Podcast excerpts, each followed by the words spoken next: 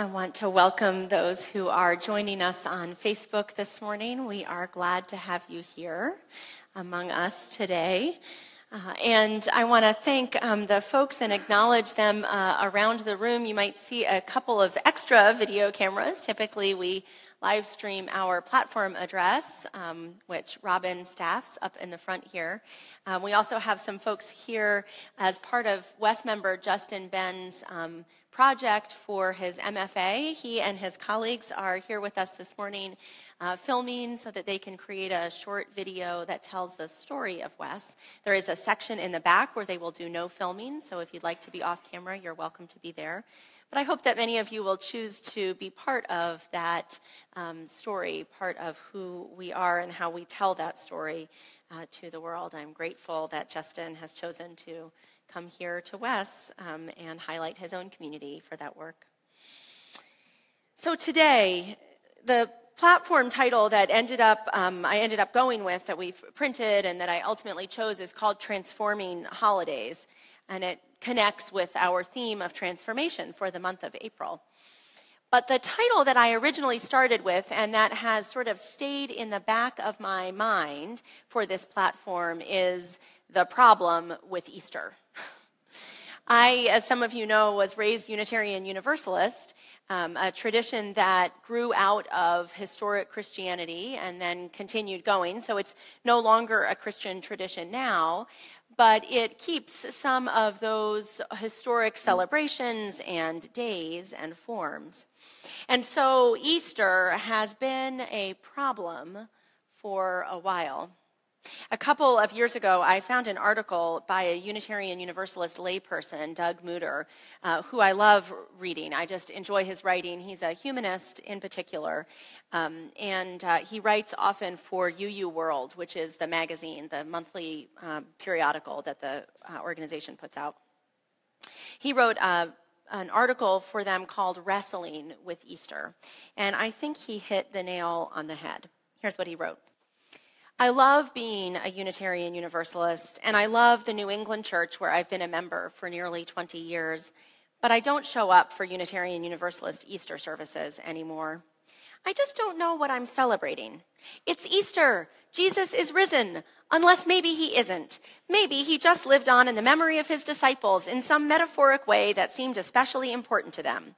Not that it matters, because God was never going to send us to hell anyway, assuming there is a God and an afterlife. But the Jews just celebrated Passover and the spring flowers are blooming. Rejoice! What, he asks, do I do with that? Well, if Easter is hard for Unitarian Universalists as they grapple with the historic Christian tradition out of which they grew, it is even harder for ethical culturists. Ethical culture, as you may know, was founded in the 19th century uh, as a new tradition, something new, but founded by a man, Felix Adler, who had been studying to become a rabbi. So although he didn't imagine ethical culture as a form of Judaism, he still certainly brought his own understanding of Judaism and, and, and religion sort of out of that context into this new movement that he created.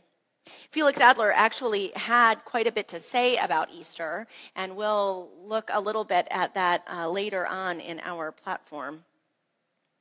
But here we are on this day, and I'm never quite sure what to do with it. I will be honest. Some years we ignore it entirely. Some years we really wrestle with Easter, as Doug Muder put it in his article. Every year, I'll have people coming in the front door who sort of whisper to me sidelong out of their mouth, Happy Easter. Can I say that? Happy Easter. And, uh, and so what, what do we do, right, with this with this day, with this moment. The reality is that the Easter story swirls around us in America, just as any Christian story does, because of the cultural context in which we live. In fact, there are multiple stories that swirl around us at this time of year.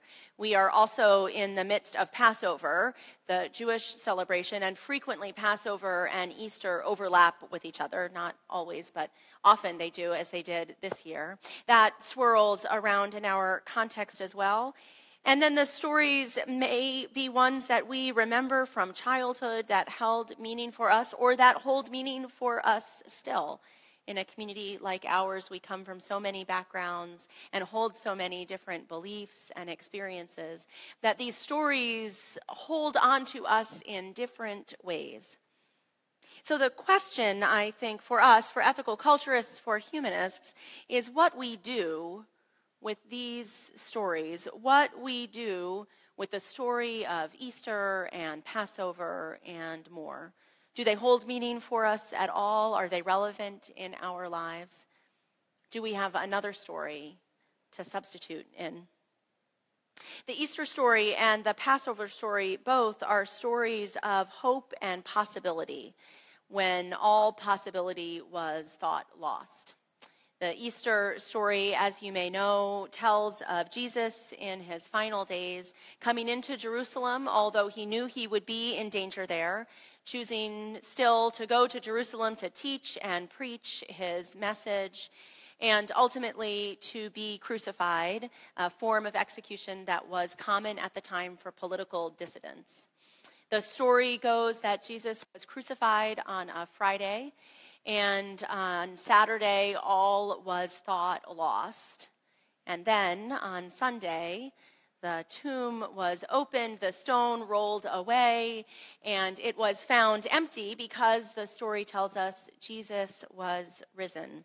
Some of his closest companions found him. They were the women, of course, and they told the others about this good news and were disbelieved. And yet, they persisted as women often do, and shared the story on and on. And so the story took on more importance as a religion was born in America. This story of hope and possibility after all was lost. The Passover story is another one of hope and possibility when all was lost. As you might know, the Passover story tells of the Jews who were in Egypt, where they had lived in peace uh, for many years, but had then come to a time where the Pharaoh um, mistrusted them and enslaved them. The Jews were uh, slaves in Egypt, building pyramids and um, losing their children to um, to the Egyptians, and they rose up and um, tried to escape. You know perhaps the story of the plagues which were sent to the Egyptians uh, to convince Pharaoh to change his heart and let the Jews go. And finally, he does. The Jews escape with only their possessions and their unleavened bread baking on their backs, which is why during Passover, uh, Jews eat matzah for those eight days, the unleavened bread. During the 930 platform, I said that that would be the only, you would, you would need a millennia long, multiple millennia long story to eat matzah. That's the only reason you would want to eat it. But then it turns out, like, everybody else seems to like matzah. So I don't know. I don't really like matzah. But, um, but Others do, so maybe, maybe the matzah is the reason. Um, but this story, this Passover story, is one too of hope and possibility after all was lost, after a time of great fear and anxiety. There are other stories of hope and possibility that swirl around in Western culture. I think of the story of Persephone, um, who was taken down to hell and ate the seed and so had to stay and yet was allowed every year to return to her mother when spring came, that story out of the Greek and Roman traditions.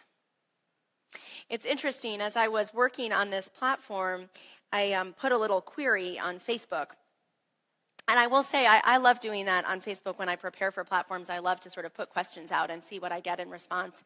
And if you are not my Facebook friend and want to be part of those conversations, I want to encourage you to send me a Facebook friend request.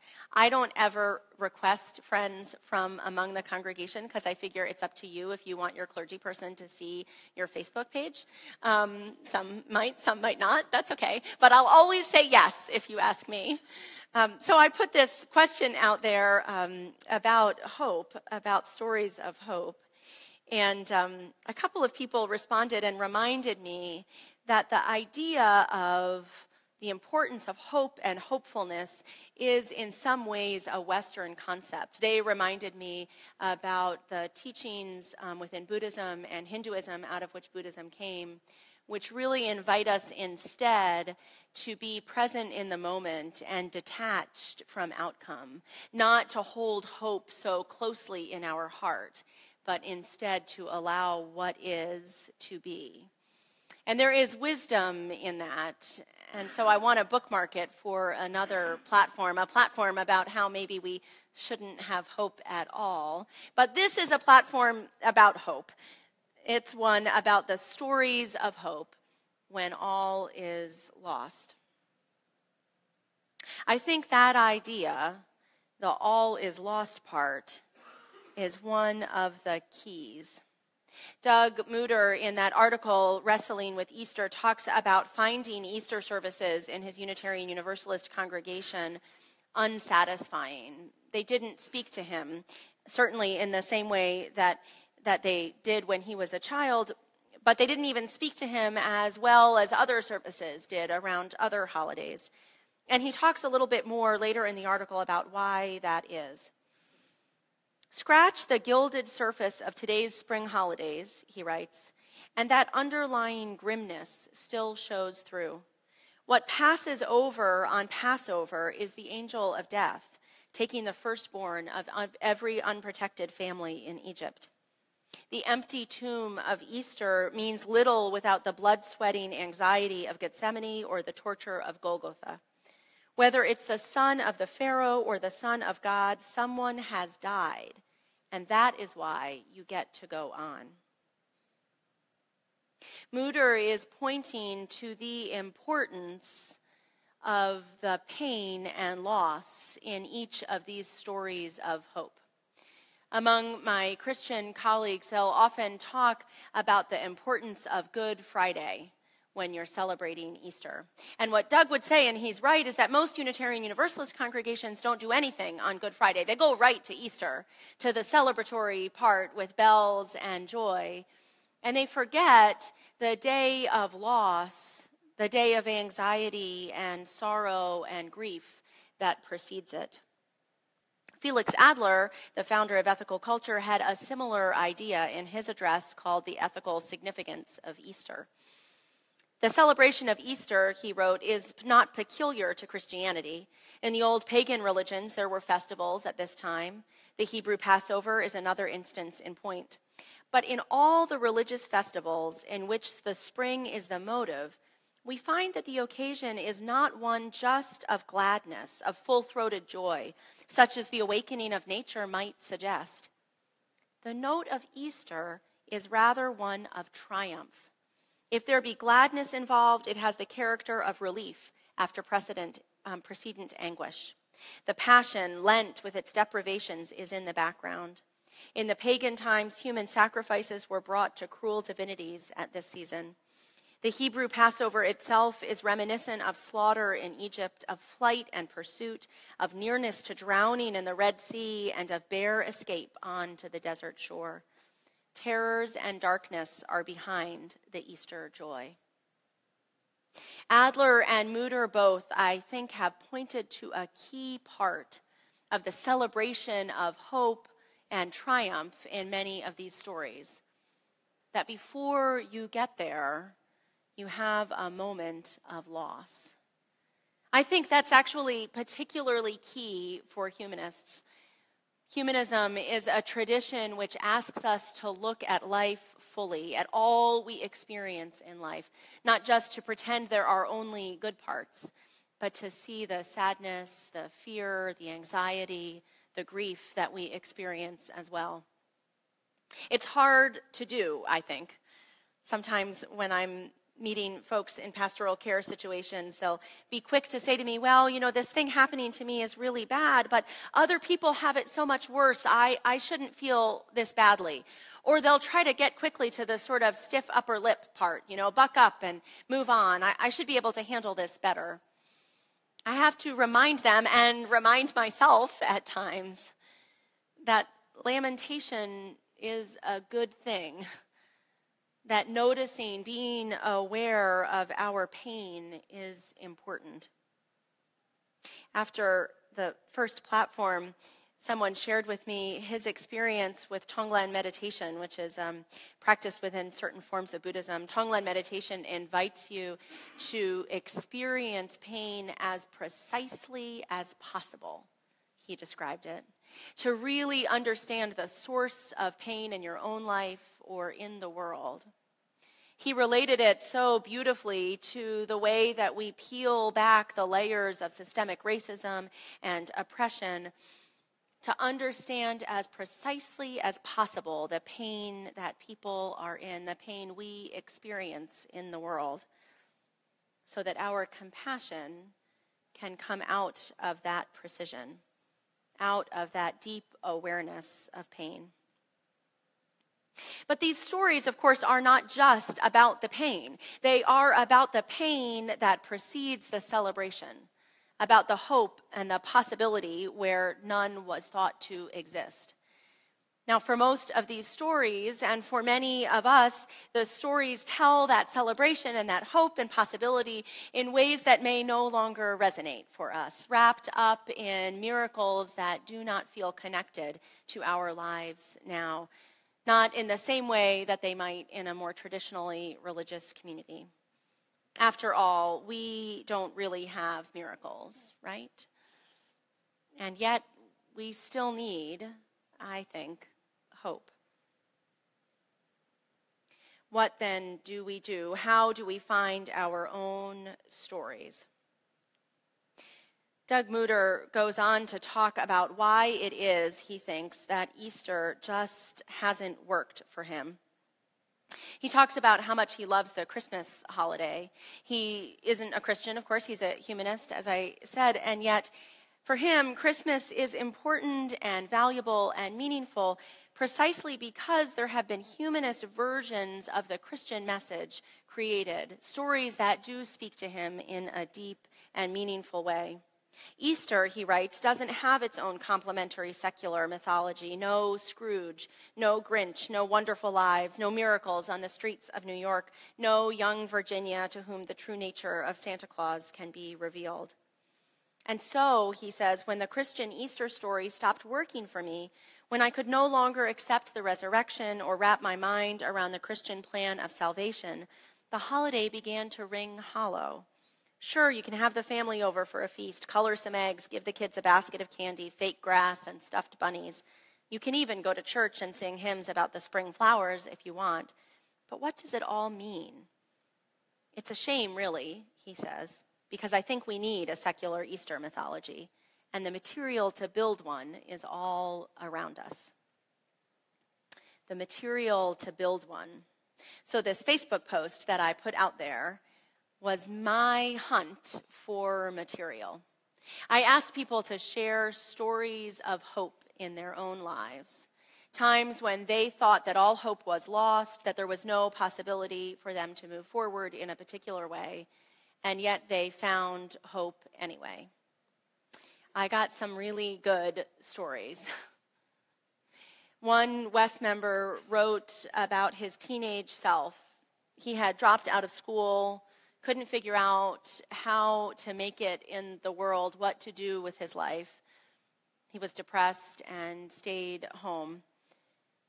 Neighborhood parents um, decided to homeschool their children and asked his 16 year old self if he would help out. He knew nothing about homeschooling or children or teaching, but he said yes because he had nothing to lose and nothing better to do. And his life began to transform. Friendships with these two young children, a new lease on life, and a new sense of possibility. Two women shared a story of hoping to have a baby shortly after their commitment ceremony. They had talked with many people about being donors, and all had said no. And so they started to pursue an adoption. And at the last moment, the adoption did not go through, and that child did not come to live with them.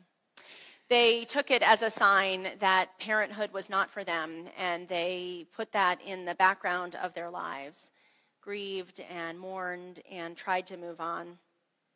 a couple years later, in a chance conversation with a friend, one of them mentioned this possibility, and the friend, a man, said, Oh, I'll be the donor, no problem. And uh, they said, Maybe you should check with your wife, which was a good idea. Um, but the wife said yes, and they have now a five year old son, the light of their lives. Another friend posted about living in a small town in Oregon where, as she said, I already knew all the lesbians. I dated half of them and wasn't interested in the others. She thought love was not for her. And so, on a visit to another small town where she was caring for her dying father, she didn't think much of the uh, introduction to a woman new in that town. They are married with two children, possibility when she thought there would be none. Another friend wrote simply Trump was elected equals lost hope. Activism on the highest level I've seen in my 40 years equals hope. A man wrote about losing everything in a house fire, all his possessions, standing outside in the cold, sobbing and then beginning to receive vouchers for food and housing from the Red Cross, a place to stay with friends, a benefit concert organized to support him with funds so he could get back on his feet. He described it as his first experience of total dependence on others, which led to holding more gratitude than he had ever held before. When I started thinking about these stories of hope, the material for our own story, I thought about bonsai trees. You know, the National Arboretum in DC, it's a beautiful place. It's on just off New York Avenue. Um, and it's gorgeous. There's a great azalea path, which would all be in bloom right now, and these beautiful columns that come up on the hill. But my favorite part of the Arboretum is an unbelievable collection of bonsai trees. Bonsai are the little trees that are miniaturized versions of full trees. They have little tiny leaves, and the flowers just kind of come along their perfectly manicured branches. The oldest trees in this collection are more than 400 years old. And I, I try to imagine what it must have been 400 years ago for someone to begin pruning this bonsai tree, to begin the process of training the limbs and grafting them to each other, wondering perhaps who would care for the tree when they died unable to imagine the world that we live in now, that the tree would be shipped all the way across the world here to a country not yet formed in its current state to be cared for at the National Arboretum in Washington, D.C. And yet, someone trained that tree and passed it on and passed it on and passed it on, each person doing a little bit to form this beautiful plant, this beautiful symbol of possibility and growth. I said earlier that we don't have miracles in ethical culture, and some of you may certainly agree that that's true. Sometimes, though, I hear people talk about ethical culture miracles. You have to say it all together, you know, all three words ethical culture miracles. Sometimes that might be, you know, the beauty around us, a rainbow unexpectedly gorgeous when it didn't really have to be, the snow freshly fallen that takes our breath away. But the really good ethical culture miracles that people talk about are the ones where something new has happened, something hopeful has happened unexpectedly because other people made it so. Sometimes people use the phrase sort of um, uh, easily or, or loosely. You know, I lost my keys. I thought I would never find them, but Bailey picked them up and she handed them to George, and George finally saw me and he got them to me. I've got my keys back. It's an ethical culture miracle. but sometimes those miracles are far deeper. They are a community showing up at a time of loss and refusing to look away from pain. They are a community celebrating together. They are a child growing up, a teen struggling and finding a new way forward. all of these miracles that we create together ourselves. That Easter address that, that Felix Adler gave, The Ethical Significance of Easter, he gave that in 1915 in New York City. It's hard for me to imagine 400 years ago when the bonsai tree was being started, but I can imagine 1915 in America. It was the beginning of World War I. And I can imagine the anxiety being held at that time by Americans and people around the world, the anxiety into which Adler was speaking. Here's what he said in that address We must create the new spiritual ideal of humanity, and in the process of creating it, gain the strength for realizing it. The human race may be compared to a writer at the outset, a writer has often only a vague general notion of the plan of his work and of the thought he intends to elaborate. As he proceeds, penetrating his material, laboring to express himself fitly, he lays a firmer grasp on his thought. He finds himself.